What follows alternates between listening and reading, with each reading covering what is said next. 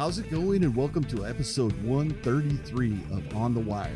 Proud member of the Pitcher List Podcast Network. Follow the pod on the Twitter at On the Wire Pod. I am Kevin Hastings at Kevin at Hastings Kevin on Twitter. Excuse me. You can follow Adam at 80 grade. That's all spelled out. He's off this weekend celebrating his birthday with his family. I'm assuming. Joining me today in Adam's place Brian Entrekin. You may not know that name, but you definitely know the name KC Bubba. Went from First Pitch Podcast, Bench with Bubba and the Bloom. He's got his MLB DFS Quick Hits podcast, as well as written work at Baseball HQ, Fantasy Pros, and of course, Gaining the Edge. Bubba is also currently leading the 2023 On the Wire Listener Leagues overall. And we'll talk a little bit about that but first, Bubba, thank you so much for being here. Welcome back. How are you doing?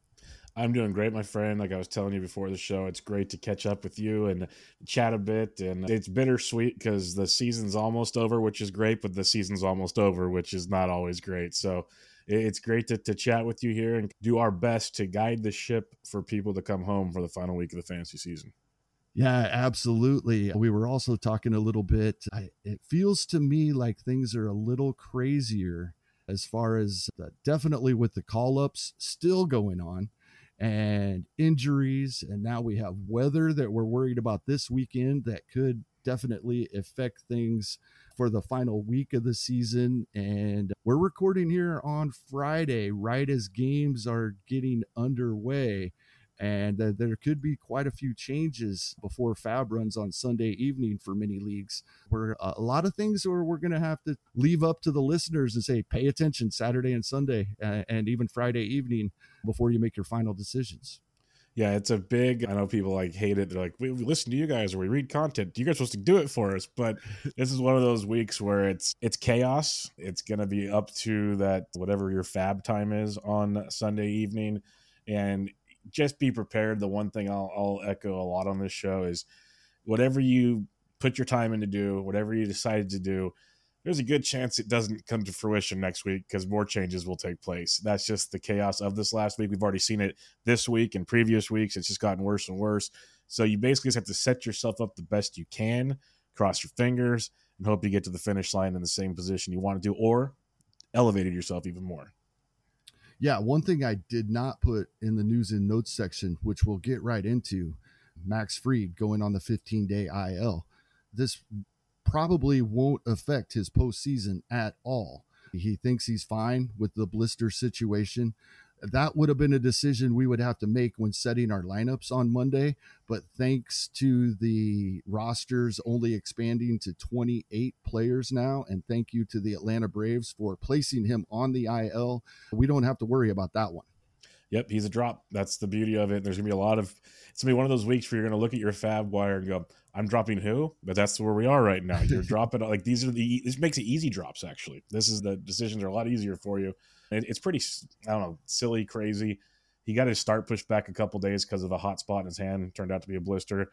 Makes the start. Now it's gotten worse. He has to go on the IL, and it makes you wonder: should he have gone on the IL to begin with? Should he have? There's, there's a lot of what ifs. That's the name of the game we play. But yeah, Max Fried going to the IL. It's a it's a blow because there's certain pitchers you're going to lose out on in the final week of the season.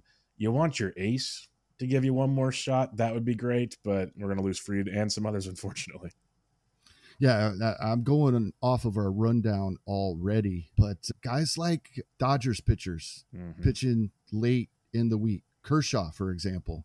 What do you think we're you're going to do with him when you're setting your lineup on Monday? Or even Pepiot, who could be getting two starts, but will he get that second one? He should be able. Those guys would have their normal rest because they're getting the bye in the first round, mm-hmm. but they're probably not going to go really deep. And there, there's a possibility, especially with Kershaw, they, they may even skip him yeah, looking at standings is going to be very vital. On Bubba and the Bloom on Thursday night, Ryan and I went over standings and each team situations and potential what ifs. And Pepiot, I feel like gets his because he's young and they want to keep him going. Kershaw could be one of those literally, hey, give us 50 pitches, just get make, make it like a little bit of an extended bullpen session, and then hey, keep that shoulder fresh. We need you in the postseason type situation. They might skip him completely. I don't think that's his style, especially with the bye week. I think he wants to stay a little fresh.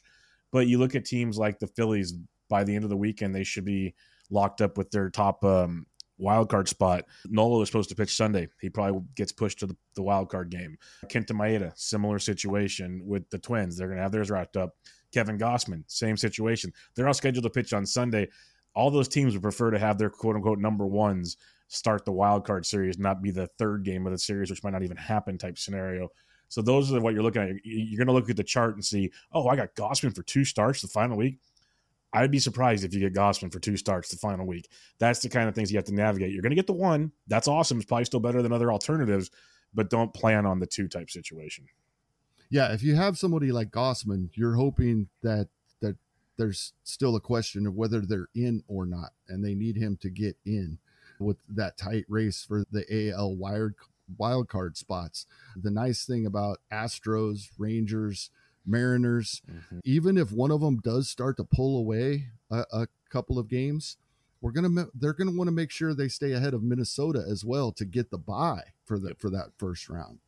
So eh, yeah, I was looking at the standings after hearing you and Ryan uh, mm-hmm. talk about that last night. I, I, was really trying to dive into that a little bit.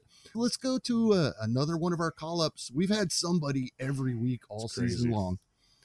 Just a couple of months after his 20th birthday, Junior Caminero has been called up by Tampa. They do have a five game week, mm-hmm. but two of the three are versus lefties next weekend. And that's what I'm looking ahead at for those of us in NFBC formats where we can change our lineups on Friday. Uh, are you interested uh, for the second half of the week in those uh, formats where, or even daily formats where uh, it appears he might get a little more playing time towards the end of the week if he doesn't, if they don't just play him all week long. In a daily format, I'm intrigued. I'll say that much. I'm looking at Friday's lineup and he's not in the lineup. That kind of tells me it might be a, a platoon situation. Shocker. This is the the Tampa Bay Rays we're talking about here.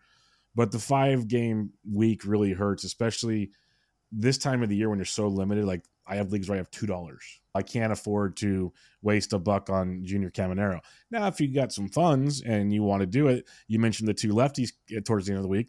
That does make sense. I, am with you 100 percent on that one. So obviously, the annoying answer that you know analysts give it's team dependent, but um, it but really it is. is. it's so in the, so dependent this week because like even when I was doing Fab last week, I had some leagues where I had dollars. I had other leagues where I had four bucks. It really changes the way you can approach things and how aggressive. And you're going to have a lot of guys you can drop. You mentioned Fried. Arenado went on the We're going to cover a lot of these guys, but there's so many guys you can literally just you're dropping. You're just dropping them and moving on, and it opens up roster spots where you can stash a Caminero, not play him the first half of the NFBC week, play him in the second half, and that can be a very nice thing to have. Obviously, if you can afford to do it, I'm in. I probably won't be able to, and that's going to be the deterrent for me. Yeah, that's a great point. Roster spots for many of us won't be the issue that they typically are throughout the season, but the, the amount of fab dollars we have left will be. And you brought up Nolan Arenado, him and Willson Contreras, both to the IL for St. Louis. I'm really not interested, as you have talked all season long on your various platforms. Catching, there, there's catchers out there. I, I, am not interested in anybody filling in for Contreras, but I really think, and, and, I'm wondering your opinion, is this a blessing in disguise for those that roster Arenado?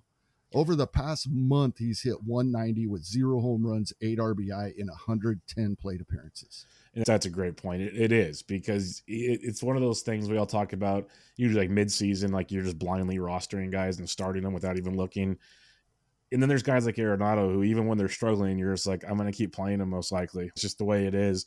And, and you, you, live with it scenario. So this is a blessing in disguise. It can get you a Palacios up there to play every day. It moves more pieces around in that Cardinals setup that at least gives you regular playing times, or you just go to a different team like the Twins. We'll talk about them coming up. Dodgers might have a couple of platoon situations. There's a lot of options. Caminero could be a dude for you. It is a little bit of a blessing in disguise. It's a great point that it just forces your hand that goes, nope, sorry, can't play you this week. Yeah, absolutely. Let's talk about your San Francisco Giants a little bit. Brandon Crawford to the IL. Marco Luciano's back. And I'm wondering, this is, I really want to pick your brain as a Giants fan. Do we care about Tyler Fitzgerald? Uh, his minor league numbers are intriguing to me. The Giants are set to face four right handers and two lefty starters this week. And we know the Giants, you just talked about Tampa. The Giants are maybe even more so than Tampa these days. I was about to say the new Tampa. They may even do it more, play the matchups. What, what are you thinking in San Francisco? Yeah, it's a great call with Fitzgerald. He looked good. He I saw watched him Thursday night make his debut, and it was pretty impressive. His plate's discipline and everything. Drew a big walk, got a, I believe a double first career hit. But it will be a platoon because the problem is they have Conforto, they have Yaz, they have plenty of they have Wade, they have Joc, they have plenty of lefties in there.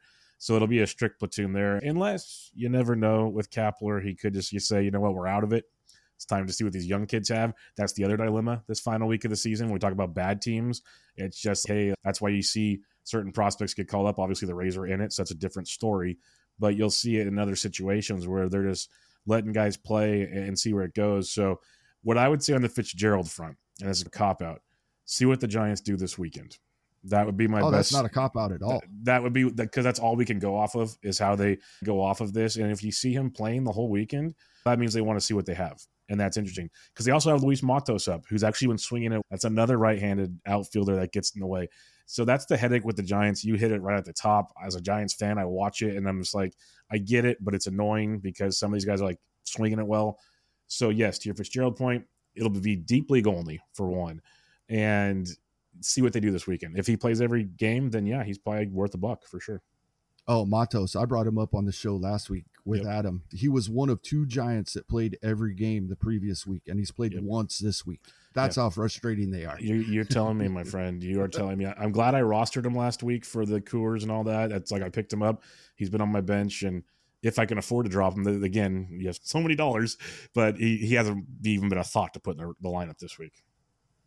Gotcha. Chicago White Sox, we haven't had much uh, rotation on the closer front this season, but Gregory Santos to the IL. Is there anybody we care about? Are, are, are we even going to get a save opportunity with the White Sox? Yeah, I was going to go look at who their relievers are, but then I'm like, yes, the Chicago White Sox. I'd rather look at their schedule. Um, you got three versus Arizona, who's contending. Three versus the Padres are actually streaking and playing. I really wouldn't worry about it unless you're like extremely desperate for a potential save situation but I wouldn't count on the White Sox for a whole lot right now. When you talk about throwing in the towel, they have thrown in about a dozen of them by now. Yep. And the, another team that's thrown in the towel, the Angels.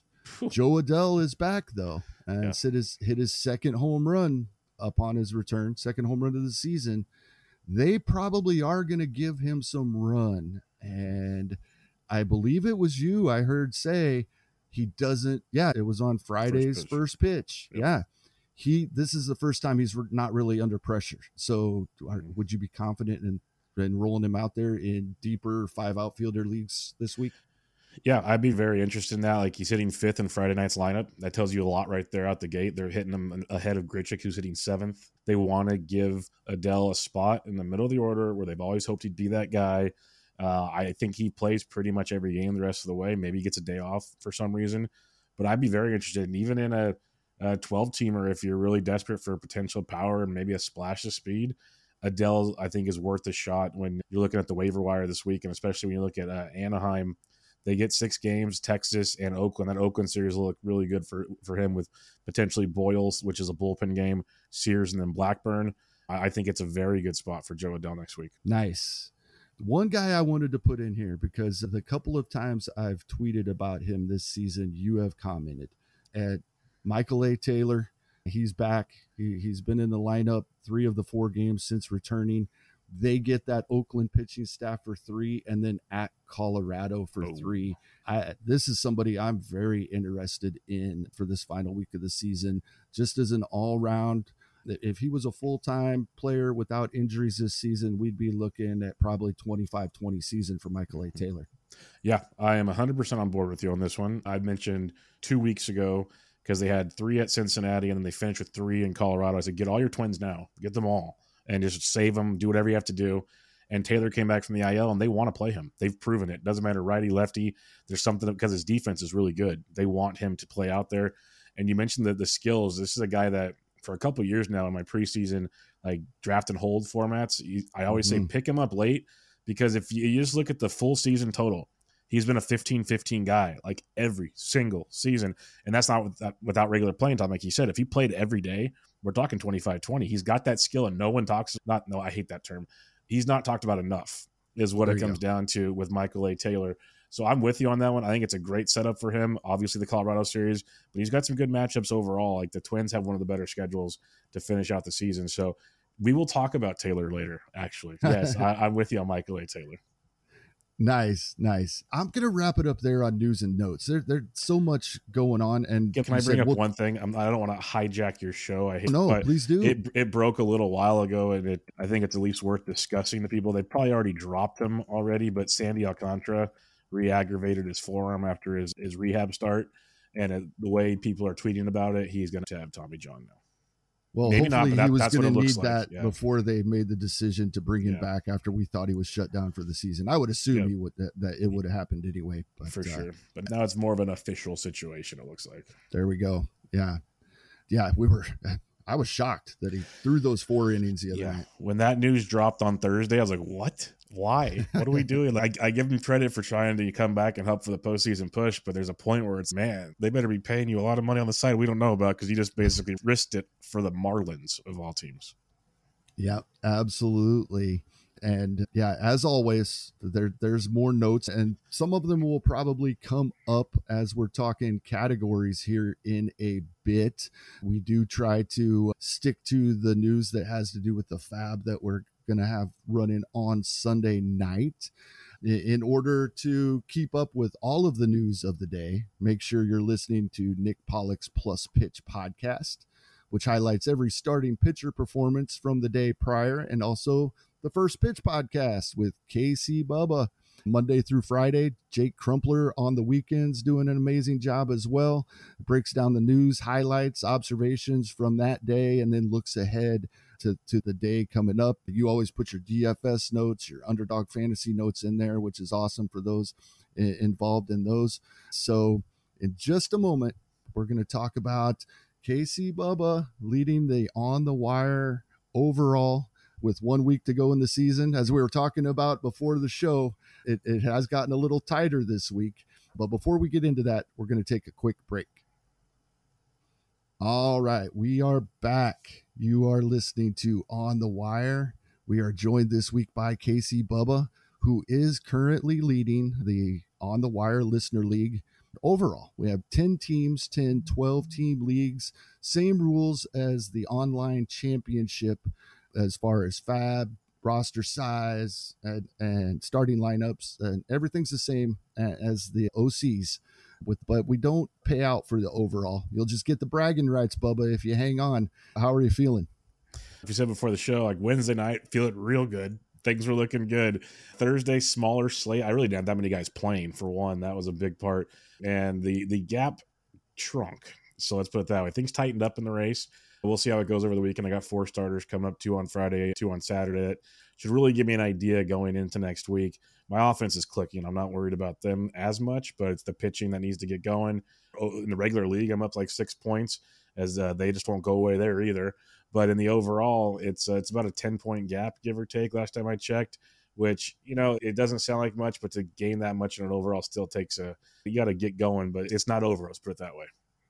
Yeah, I was looking at your lineup before the show and I noticed that, and we talked a little bit about before we started recording. I noticed you hadn't had many pitching starts yet this week. You mentioned you have four coming up over the weekend. That'll really help, especially those gaining on you. Probably had uh, a couple other starters go earlier in the week. You just got to hope they're not two two time starters for the week and they they don't get them again on Sunday.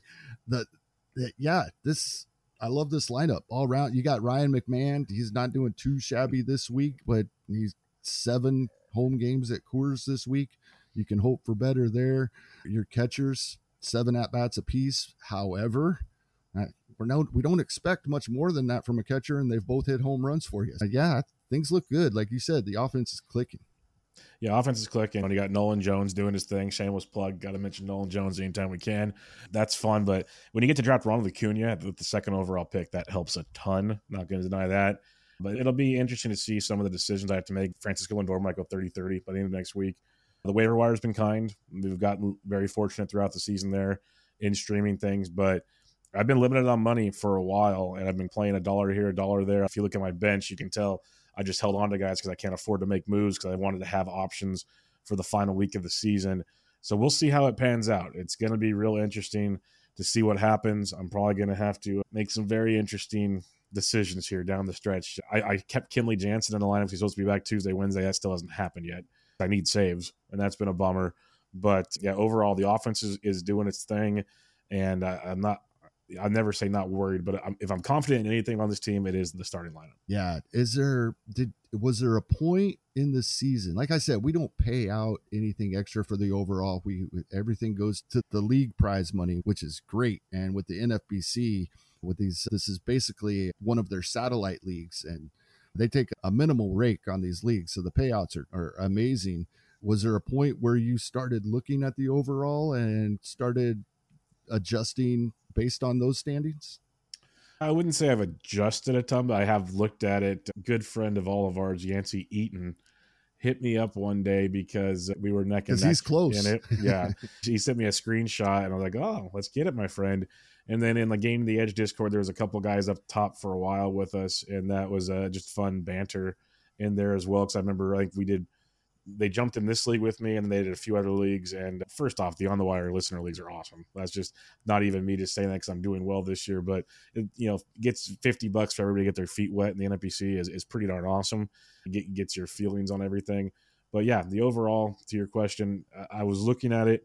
I haven't put like extra into it but it's definitely been if it gets tight, I start paying more attention type scenario, and that's where it's at now. Yeah, good luck this week. Lucas Beery, good friend of the show, yep. is, is also up there breathing down your neck. It's going to be fun to watch from the outside looking in.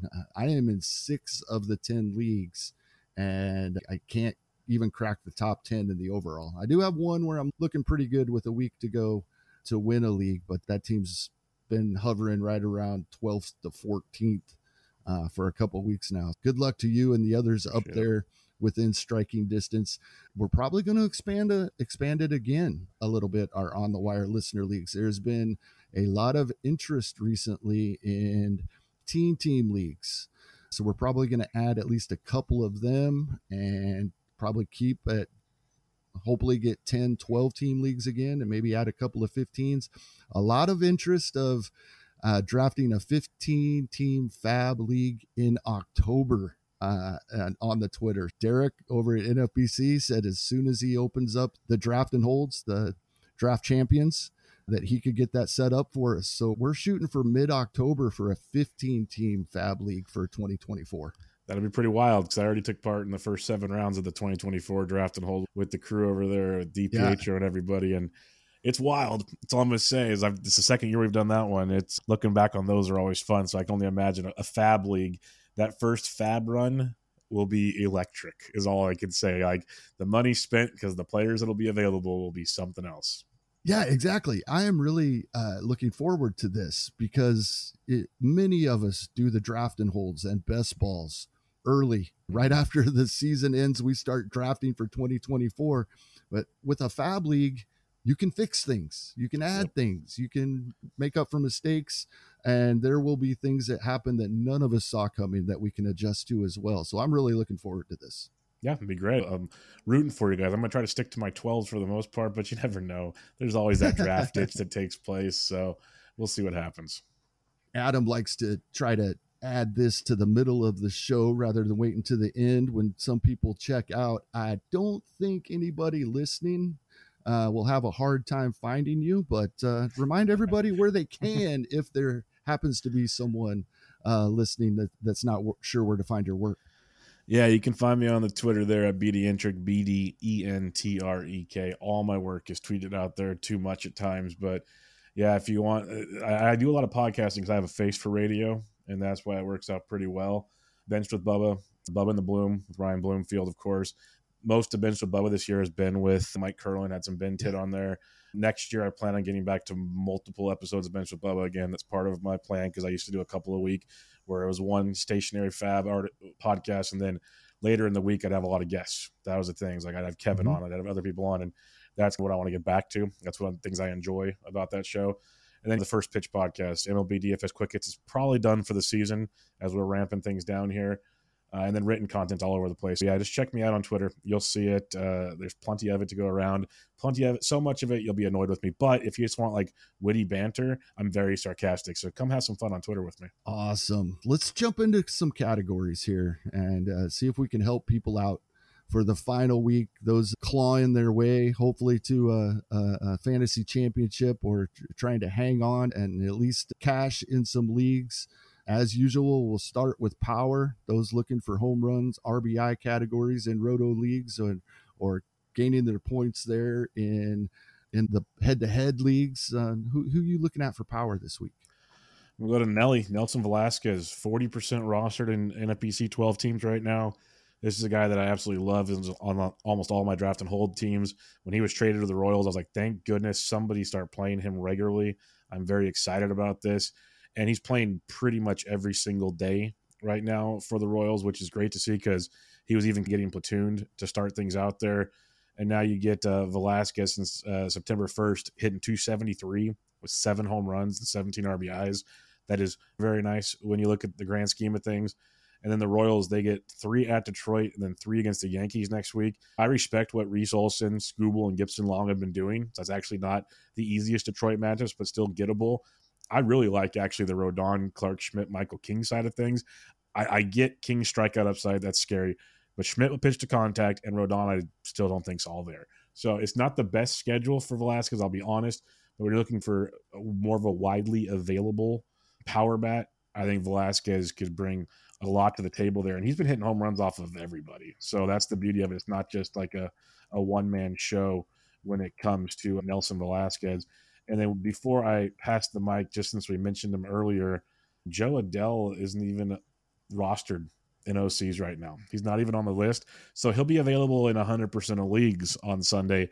And that, since we talked about him, that got my attention. Jo Adell could be a very nice one as well. Yeah, I agree. And the, the thing I love about Nelson Velazquez is some people are might be scared away by at Detroit and home games at Kauffman. When Nelly hits the ball, it doesn't matter where he's playing it goes boom. it goes, yeah, because the, the last thing I guess I'll mention here in that month of September, 26.3% barrel rate, 55.3% hard hit rate goes to what Kevin's saying there. When he hits the ball, he hits it hard. yes. He is fun to watch. I was shocked. My player is 0% in 12 team leagues as well that's not as shocking as the fact that he's 91% Quite rostered in the 15 team main events. I don't know if I've ever seen a gap that wide uh, when looking at players. And I'm talking about Randal Grichuk back with the Angels. He's been playing well lately, more and importantly, he's playing every day as their everyday left fielder. And I know narratives can get overblown, but he's playing for a contract at 32 years old, not only was he cut, nobody wanted him for free when he was cut. And the team that cut him is playing him every day. And, and he's playing well. I look for pretty good things to come from Randal Grichuk this week. Not available in a lot of 15 team leagues, but available everywhere in less than 15 teamers. Yeah, I like that shout out because he's been playing extremely well, which is, I give kudos to him. Like you mentioned, he got waived twice and no one wanted him.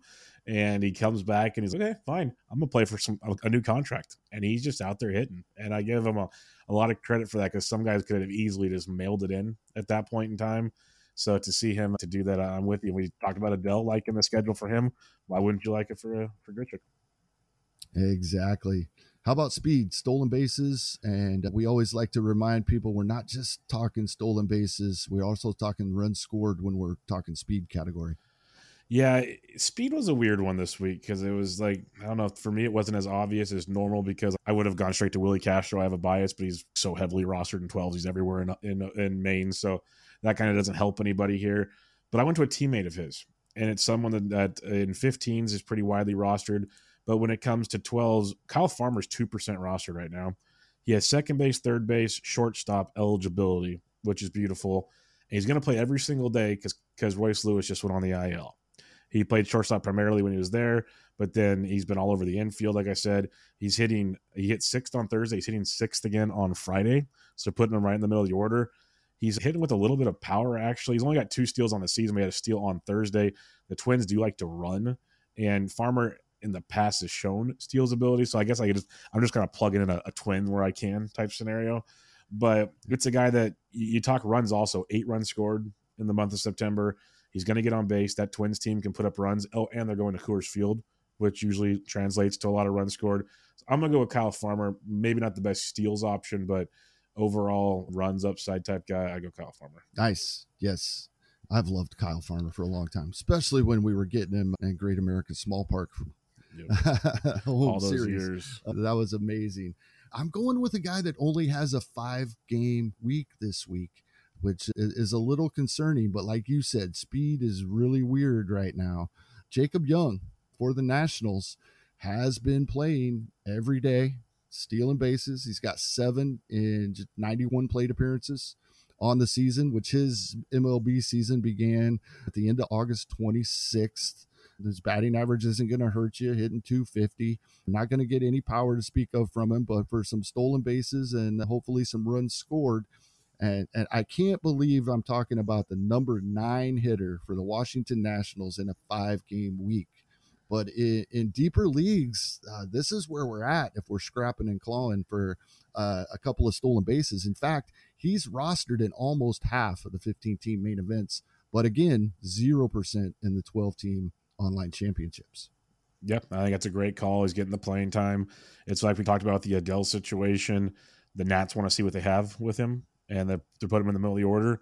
So I am a fan of him in deeper formats, maybe 12s if you're really desperate for some speed. Nice. Let's go to opportunity. And we'd like to talk a little bit about the schedule. We all already have quite a bit. And as you said, it was last week's show where you and Ryan on Bubba and the Bloom went through every team's schedule for the final two weeks of the season. That was a great help for everybody. This week, only two teams play seven days. That's Seattle and Texas. Colorado and the LA Dodgers do play seven games due to a doubleheader on Tuesday. I mentioned that Washington only has five games this week. You mentioned Tampa earlier. That's also the case for Cincinnati and Cleveland. Everybody else has six games with either Monday or Thursday off. Who are you looking at uh, that might have a, a nice opportunity to get in our lineups this week? I love your call, so I'm looking forward to hearing what you have to say there. But we already mentioned Michael A. Taylor. Again, I'm just a homer for the Twins right now. It's it's such a great matchup. Three against the A's, three in Coors Field.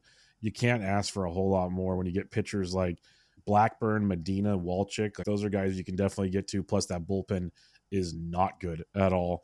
And then you get Ty Blach, Kauffmann, Anderson, assuming these all stay in line. Great matchups overall. So Michael A. Taylor is a guy I really like, playing pretty much every day. Going to have the power, even some speed upside for you. But then I'm also going to throw out there, and I almost did him in the power department, but I want to do all twins. At least I'll, I'll mix it up a little bit. Matt Wallner, this is a big one. Tons of pop. I call him Joey Gallo light, except in the month of September, he's hitting 288. He's actually hitting for average. He's walking 16%, 31% K rate, couple home runs. The power's actually down this month. I don't know if he's being more selective and actually getting for average, but there's tons of pop there. When you look at Wallner, when it comes to roster rates, he is, if I can spell correctly, he is 50% rostered in your OCs. And we talked about the matchups with the A's and the Rockies. If it lines out this way, you get two righties and a lefty to start the week, two righties and a lefty to end the week. So he should get at least four games potentially. And they are playing him versus lefties too. So I like the Wallner one a lot if you're looking for some extra help. Yep, love it. I went with I didn't think that I would find mm-hmm. uh, Dodger available with a seven game week, four of them at Coors Field, all of them against right handed pitching. Didn't think there would be one. Jason Heyward, however, is only 25% mm-hmm. rostered in the main events and 0% once again in the 12 team online championships. And I was like, he must have slowed down. Right. A few weeks ago, Jason Heyward was getting some talk. It was everybody was surprised at how good of a season he's having. He must have slowed down. No, month of September, he's hitting 348 with two home runs and two stolen bases. So he's actually gotten better. So Jason Heyward could be a big boost for teams this final week of the season. Yeah, he will be a very popular target for me on the FAAB market. And if you can't get him, go for David Peralta. But I want Heyward for sure out of those two. So I, I love that call. All right, let's transition to some pitching here, Bubba. Yeah. Wins and K's to start it off.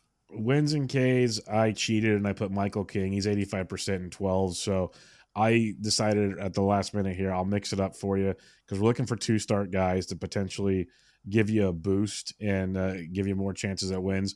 So I'm going to mention Adrian Houser. And yes, everyone's like, oh, who brought this guy on their show? But Adrian Houser is 14% rostered in 12s. The Brew Crew have them set up to face two. It's first a depleted Cardinals team, and then a Cubs team that might be resting guys because they have it all locked up potentially. We'll see. This is all speculation. That's where we're at right now. But when you look at Adrian Houser, he's made two starts since coming back from the IL. He's thrown 11 innings, allowed three total runs, struck out nine over those 11, which is very nice for Houser. And what does he have, Kevin? He has two wins in each of those. Like he has a win in each start. The Brewers, Brewers are playing great. They might be resting guys on Sunday as well because they've already locked up the Central, so they might he might have the best offense behind him. But Houser will be pitching. That's the thing that I wanted to mention because when it comes to the postseason, all they need are these three guys called Peralta, Woodruff, and Burnes. So Houser will be a long man. They're going to get his start on Sunday. They want him to eat innings. So I think there's a lot of upside there. Again, I get it. Houser has let so many of us down for so long. But when you're looking at two start options, chance to get a couple wins, I could look at Adrian Houser and think, you know what? It might be worth risking it for the biscuit. Yeah, I, am cheating here as well. I, I, I love that call on Houser. I'm cheating as well in the fact that this is the same guy I brought up in this category last week, Alec Marsh of the Kansas City Royals. 40% rostered in the deep 15 team leagues, 0% once again in 12 teamers. Roster Resource has him listed as the starter for two games this week, just as they did for one game this past week. I look for Kansas City to continue throwing an opener out in front of him. They've done that for three consecutive appearances now, and he's performed very well, going at least four innings in each. Again, getting those wins you're talking about in the last two. And he typically can get us some strikeouts as well, even in those four innings. He only had two against Cleveland. I was a little disappointed, but we know Cleveland, in spite of not being a great offense this season, they haven't struck out. And not too surprising that he didn't get the strikeouts against the Guardians. And he gets at Detroit, great ballpark to pitch in, and then the New York Yankees, who have been playing a little better offensively lately, but back in Kauffman Stadium, I, I don't think they're a lineup to be afraid of. So I'm looking for eight, nine innings close to, if not double digit strikeouts, uh, and hopefully at least one win from Alec Marsh this week. It's a great call, especially in people for some reason are still scared of the Yankees. And in September alone, they're hitting less than 200 versus righties, and they're striking out over 28% of the time. There's a lot to love. And you have to start thinking that last couple games, why are they even putting Stanton and Judge in the field to get hurt? Like, right. why are they even doing that? Like that lineup we might see might be something for the ages over the weekend with the Yankees. So I think that's a very strong one. That though those kind of um, guys that have openers in front of the longmen could be sneaky good. Yeah, I, I just hope they stick with that plan because I I don't know that he gets five innings. I hope they stick with that plan. Yep, uh, they have for three consecutive games. I like it. Uh, looking for ratios, ERA and WHIP. Uh, that those categories can be really bunched up too. And, and, Adam likes to point out, and Todd's always been pointing it out to us for years. Ratios can still move, and not only because we can improve a little bit, but those in front of us can come back to us. Who are you looking at this final week? Yeah, I want to look at teams that are playing seven games and that have something to, to play for. So that takes me to Seattle, and that takes me to Matt Brash. And Matt Brash is a very interesting one to me because he's technically the setup man for Munoz. There's a couple other guys in the in the back end of that bullpen, a very good Seattle bullpen. But Matt Brash has not allowed a run over his last 11 appearances. He has not allowed a run since August 25th, which is pretty impressive. He has gone 10 and two thirds innings with six holds, if you care about those. 14 strikeouts over those 10 and two thirds innings. Obviously, an ERA of zero if you're looking for that kind of stuff, which we obviously are, and a whip of 0.94. Matt Brash could be one of those guys that these managers in these tight type games where they're playing for the postseason are going to be very like we we talk about in the postseason. We watch games all the time. The extra bullpen work guys get because they're like doing so many matchup based things. Matt Brash, I wouldn't be shocked if he pitches at least three games next week, maybe four, just because they're going to want that elite guy in the back end to go strike out some dudes.